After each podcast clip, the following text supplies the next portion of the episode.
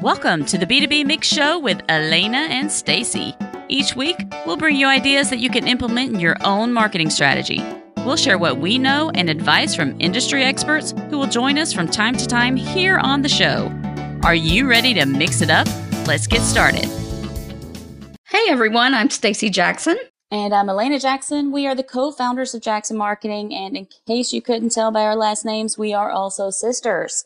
We're bringing you episode 21 of the B2B Mix Show. Stacy, what are we digging into today? Today's topic is based on sales professionals, but it can apply to just about anyone in a professional role who needs to network. In this episode, we are talking about digital selling on LinkedIn, and I'll let you introduce our guest today, Alanna. All right, we have Kurt Shaver, who is one of the co-founders and chief sales officer of Vengreso. And Kurt is an expert at getting sales teams to adopt new sales t- tools and techniques. Through a successful career in technology sales, Kurt learned what it takes to reach B2B decision makers. As a VP of sales for a global software company, Kurt was the executive sponsor of a Salesforce.com rollout. And that's how he learned what it takes to get salespeople to adopt new new tools and techniques. That knowledge led him to launch his own Salesforce consulting business in 2008. And when LinkedIn went public in 2011, Kurt recognized that LinkedIn would be the next great sales technology and that it would require expert training. He pivoted his business and now has over 10,000 hours of experience training corporate sales teams like CenturyLink, Ericsson, and Telepacific Communications. Kurt is the creator of the Social Selling Bootcamp and is a member of the National Speakers Association. He frequently speaks at corporate sales meetings and conferences like Dreamforce, Sales 2.0, and LinkedIn Sales Connect. Welcome to the B2B Mix Show, Kurt. Hey, Anna. Thanks so much. Hi, Stacy.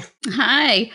Well, Kurt, we know firsthand who Vengreso is and what you guys do, but maybe you could share a little bit more about Vengreso with our listeners. Sure, absolutely. So, Vengreso is a sales training company, and we specialize in helping B2B sellers learn digital selling techniques. And the reason for that is that the response rate for things like the telephone and email that we all grew up with ha- has been dropping every year. And so, we really practice an omni channel prospecting method that relies a lot on social networking, principally LinkedIn, um, which we'll talk about. But also, one of the other fast emerging aspects of that is salespeople using video. So we're adding social and we're adding video onto the phone and email outreach. And you guys are really good at what you do. We know firsthand, and we also see everything that you guys are doing out there, and you guys are kicking butt. One of the things that we want to talk about today is that Vengreso recently put out a report on the state of digital digital selling with LinkedIn for 2019. So would you give us kind of like just a little bit of background before we kind of go into it about why you feel this study is important? Uh, sure. So, this, I'll tell you a little bit about the background. So, this study is really based around a service that we do for companies where we're analyzing their sales team's digital selling health. So, it's really a gap analysis. And we go in and we ask, 10 questions that give us a really good read on how the company stacks up to industry averages, how their salespeople's digital selling skills stack up. And so we've been acquiring this data for a few years, and we decided it's really something that would value a lot of companies, a lot of sales leaders to really know what that information is. And so we got the approval from some of the um, companies that we had done performed the service to just use the data uh, anonymously, right? So we've just you're looking at it in aggregate, obviously. And then we've rolled that into this state of digital selling report. One thing I noticed, Kurt, about the report is that you guys made a distinction between digital selling and social selling. Can you tell us a little bit about the difference and as well as how they fit together? Sure. So, right, a lot of the focus is is on social selling because it does center around LinkedIn, obviously, which is the world's largest social network for business with 660 million people on it. But yeah, you're right. There are other aspects of digital selling that come into play outside of just social networks. Uh, one of them I already mentioned, which is the use of video by salespeople themselves. Now, not not marketing video, but we're talking about individual sellers themselves that mm-hmm. can create, you know, a 60 second video five minutes after getting off of a telephone call and send it in a one on one fashion back to their prospect. So that's one big aspect of it. Another aspect of it um, that we're seeing a lot of interest in is, you know, there's a whole category of what are often called sales cadence tools. You know, we have uh, we have of course the VanillaSoft, and we have the Saleslofts and the Outreach IO, and there's a handful of others in that space. And so when you think about sales cadence if people aren't familiar with it sales cadence is really says all right what's a how's a salesperson going to reach this person if it takes you know seven to eight touches? Because those touches might be a couple of phone calls a couple of emails a couple of social touches etc and so again when it gets into those areas where we have expertise of like social a lot of times clients will say hey uh, what what should i be saying here? How should i approach them? Or should i engage one of their posts first or then should i invite them to join my network? That type of thing. So that that's where uh, the idea of digital selling is a little bit bigger than just social. Do you find a lot of people kind of just refer to it all as social selling when you start some of your classes? Is there? you two are, are, are marketing and branding uh, experts, so you know how this is. I mean, I would say, in terms of short answer is yes you know, I think that in terms of the the sort of label that has stuck in people's mind, um, social selling really is the one that's been around for, gosh, I don't know, six or seven years, and I and I, and I think you know a lot of that is probably fueled by um, you know uh, LinkedIn's content marketing reach and advertising muscle as the 800 pound gorilla in the space. So even though I have heard for the last three years everyone saying, "Oh, the term social selling is dead," you know, it it still seems to be sticking around, and that's kind of what people think about. Yeah, and I got to tell you, I, I, I, love it when you put some of your videos out. Um, I guess that would be considered the social selling, like the one where you were skiing. It. Oh it, yeah, yeah. that was one of my favorite ones because it drew attention to you. I just had to throw that out there. I was having some crazy fun with a green screen there for sure. Yeah. so let's dig into some of the key takeaways from the report. So Vengreso surveyed, I think it was like 862 B2B sales professionals across all different industries like professional services, technology, manufacturing, healthcare, and financial services. And you took all their LinkedIn habits as part of this digital selling benchmark assessment and you found four key takeaways. So we want to kind of walk through those key takeaways. And the first one is the high SSI or the social selling index scores and how they're linked to common behaviors, habits, and successful sales results. Can you first, can you kind of walk us through what that is and why it's important and the kind of information it provides? And then kind of dig into the habits and behaviors that you're typically seeing related to these mm-hmm. high scores. So uh, SSI stands for Social Selling Index and it is a index that LinkedIn uh, provides for every one of its 660 million members. So anybody listening can go check out their own score between zero and 100. It's sort of like uh, like the FICO score is for your credit worthiness. It's your it's your social selling worthiness. There's there's four categories. This is what's important to understand. So there's four categories that make up that score. You can get up to 25 in each. Four times 25, there's your 100 points. So the first one is called establish your professional brand, and that one really centers around your LinkedIn profile itself yourself and treating that like your professional web page and not just a resume. The second category is called find the right people. So find the right people usually it means a selling role. That means you're searching for people and you're viewing their profiles. So, you know, you might be s- selling marketing automation software. So you're looking for directors of demand generation or VPs of marketing or CMOs or something like that. The third area is called engage with insights. And this is the, I guess, newer skill for salespeople anyway. This is the one that deals with both sharing content, but then actually coming back in and commenting, whether it's back to people that are commenting on your own post or just other posts that you see that are about topics where that you uh, are involved with. So that's the engagement content side of it.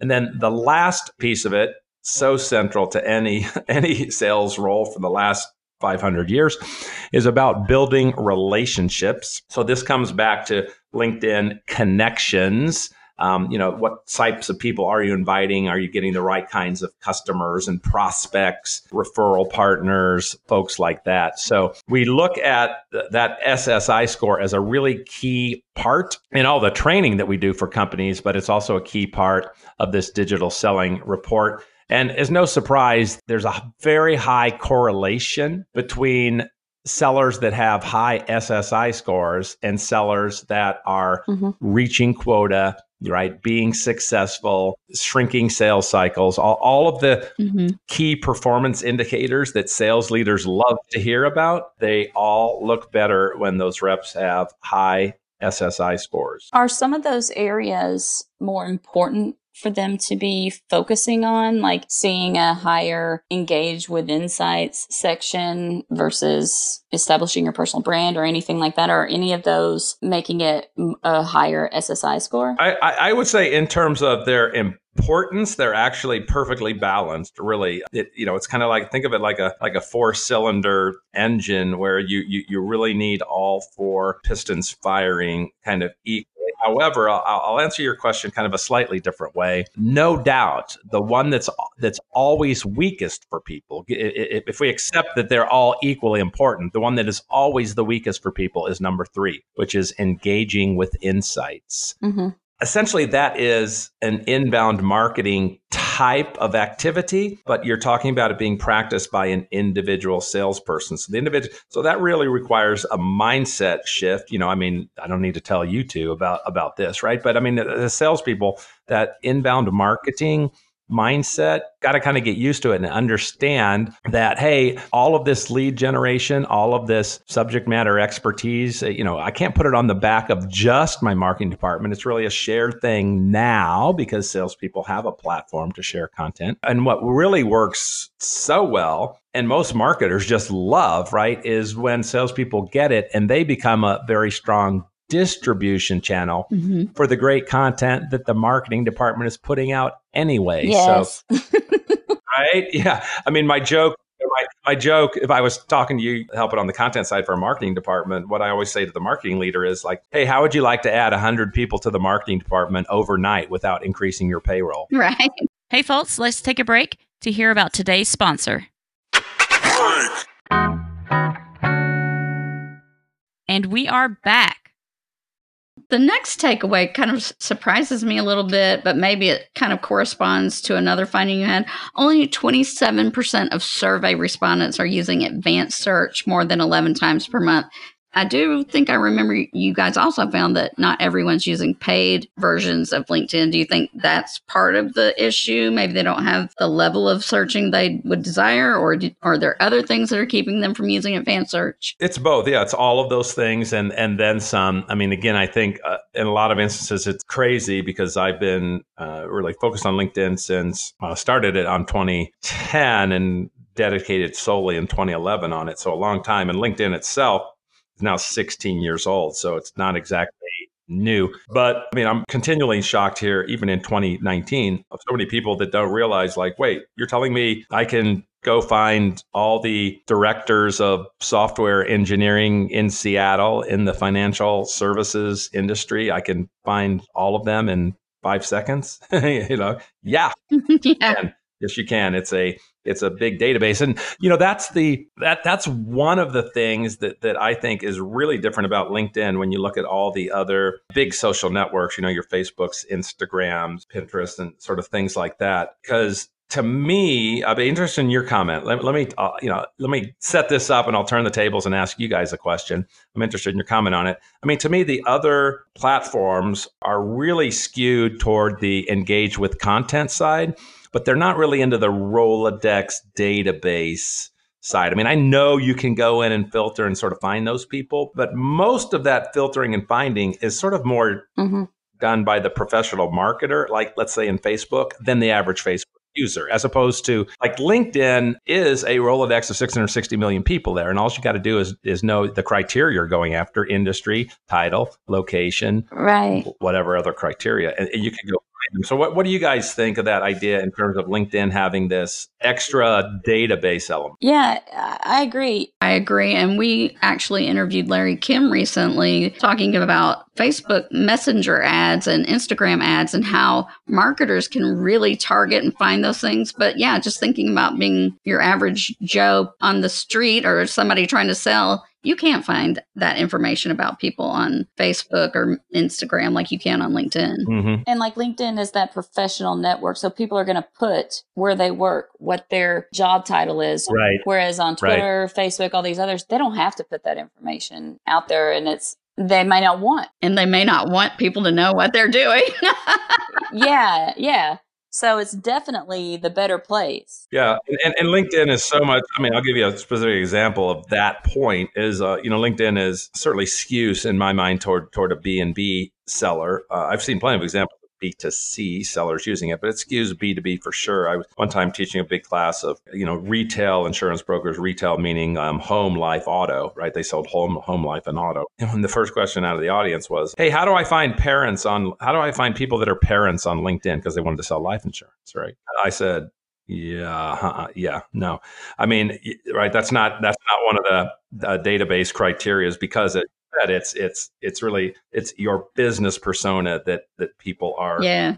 That's what they're representing there. You can do some advanced search with the free LinkedIn, but do you recommend for salespeople? I think I'm pretty sure I know what your answer is, but that they get the paid version of LinkedIn so that they have access to more Or Sales Navigator. of those fields and yeah, Sales Navigator. Yeah, yes, I, yes, I do. You know, I, what I usually tell people is that if the individual right spends at least ten percent of their time really actively prospecting, and they are responsible for generating an appreciable amount of their own leads in order to put food on the table and pay the electric bill, then I think yes, it's a very wise investment to get that more high-powered search capabilities of Sales Navigator. So let's go into the third takeaway. That one is that more than one third of respondents never share content with their network on LinkedIn. That, I couldn't believe that. eh, yeah, it's like mind blowing Yeah. to never share anything. It's like crazy. Do you think that's because some of them are kind of old school and just don't believe in social as part of their sales strategy? Or do you think it's other causes like maybe sales and marketing alignment issues? Again, I think it's in all, all of the above in that one. Certainly people aren't used to it if they've, you know, been selling for a while. I can say this because I'm in the older category, right? But I mean, generally, if you look at older people that have been, let's say, selling three decades, they didn't grow up with this mindset of really transparency that social networks bring, where everybody's sharing everything about their life. And so, again, just in general, there's less, I think, comfort with doing that. But I say in general, I always love telling this story about um, I was training, uh, this happened to be a business insurance company, and I was training this big group. There's about 50 people. And one of the senior most members there, the guy had been at that company for 45 years. He had been at the company for 45 years. He was about 69 and he sat through the whole class and he totally got it. And he just like became a giant LinkedIn geek and he was just eating it up, right? I mean, he got Sales Navigator and just everything. So he completely shattered this stereotype. And I said to him af- afterwards, he was just going to town. He was posting stuff all the time. Totally got it. I said, I'm like, wow, you you you really shatter the uh, stereotype. you know, most people have about know old dog learn a new trick. I'm like, what triggered that in your mind? He said, oh, well, he said when you said LinkedIn was the Rolodex of the 21st century, he said, I I, I thought to myself, wait a minute, I've been in this business 40 years. Everybody I started with is now CEOs of the company. I'm on the board of you know the biggest insurance company of in town. I chaired the United Way two different years. I sit on the board of my university, and I belong to the best country club in town. He said, So if you're telling me this is a networking game, I'm going to win. One thing that strikes me about the the inbound part that you mentioned earlier, maybe that's part of the the mindset shift that needs to happen. They don't realize the sharing of content is what really could help them connect with people. Mm-hmm. Yeah, but it's it's it's a it's definitely it's a light bulb moment. You know, I mean they they haven't done it before, and there's a little reluctance. I, I think the other thing is a lot of people are worried. Again, if they haven't done any social, let's say they're maybe they're older and they haven't really done any social networks, and their company says, "Hey, we're going to start doing this thing on LinkedIn," so they haven't don't have a lot of experience with just social networks in general as opposed to oh maybe they've done facebook and instagram or pinterest or something and now they're just transferring it over it's a little easier to make that but um, But the other factor of it, other than just uh, I don't want to be that transparent with my life, is you know a lot of people are worried about looking stupid or doing something wrong or posting something that they can't pull back or breaking the internet. And so there's that anxiety that some people have. And so you just got to kind of slowly get them through it and they post a couple of things and then they see some people on their network like it uh, and then of course you know we we know how that works right? And then the dopamine starts releasing and they're like oh my god this is awesome! Like i think some people actually appreciate when they see that human side where you're not totally perfect. Alanna did a video and yeah. put some blooper yeah. outtakes where she kept yeah, goofing up, and that really got good response. Yeah, a couple of people were like, "Oh, so you don't have to do it perfectly." I think I might make a video now. Mm-hmm. Yeah, do you see? Do you think that where the some of the respondents aren't sharing content, do you think that companies where they have that employee advocacy programs, they have a much better situation happening than companies that don't? Yes, absolutely. So so yeah, employee advocacy, this type of software we're basically used for companies so they can really formalize, institutionalize the process of content sharing across the salespeople or all the employee base, which is why it's called employee advocacy. But you're exactly right because if you have a tool like that, what happens is marketing goes out and finds the content, whether it's their own content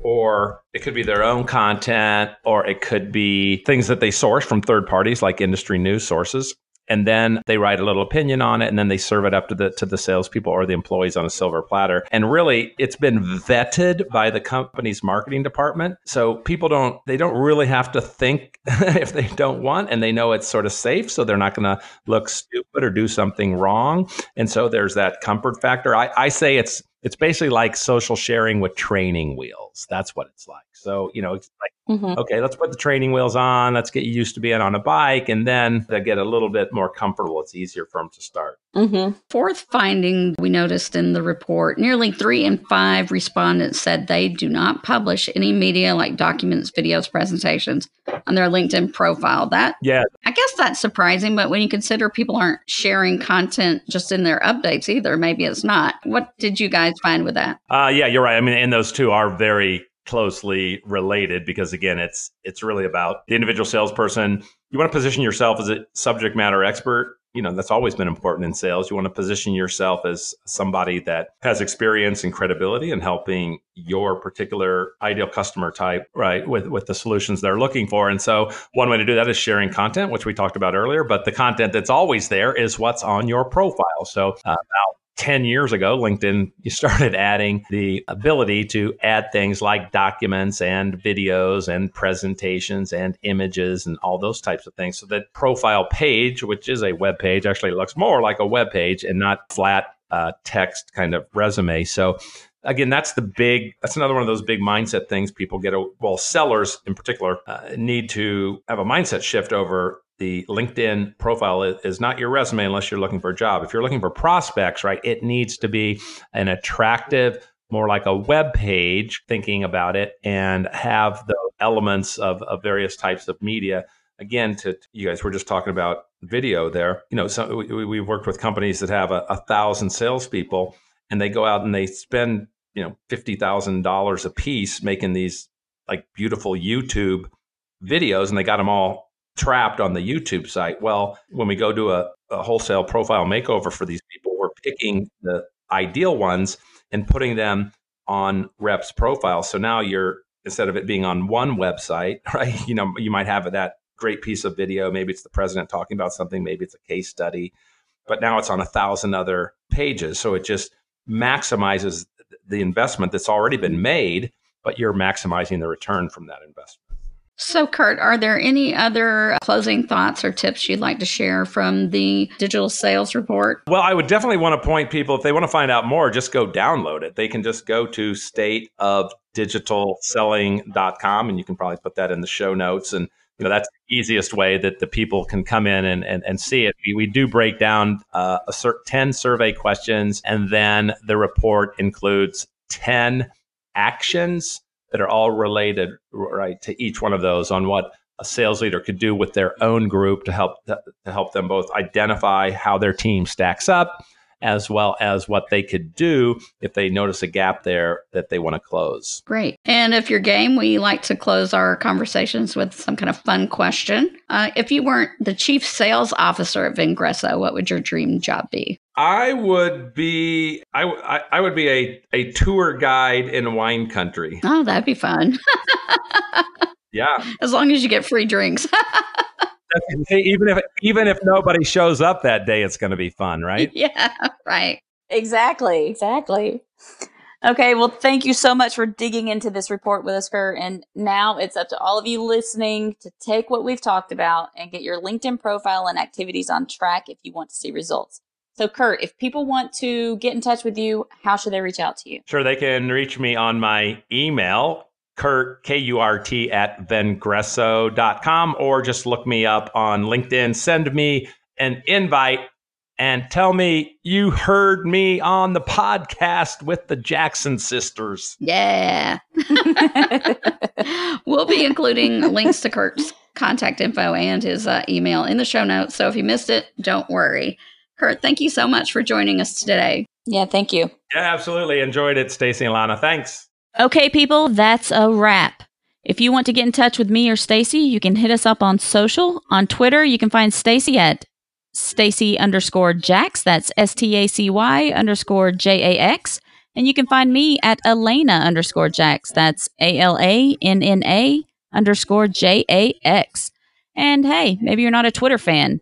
Look us up on LinkedIn, Stacy Jackson or Alanna Jackson. We will respond to you with any questions you might have if you reach out to us. Finally, don't forget you can also leave us a voicemail on the Anchor mobile app. All right, people. Thanks for joining us. Have a great week. Bye. The B2B Mix Show is hosted by Stacy Jackson and Alanna Jackson of, you guessed it, Jackson Marketing. If you need help with your B2B inbound marketing efforts, visit us at jacksonmarketingservices.com.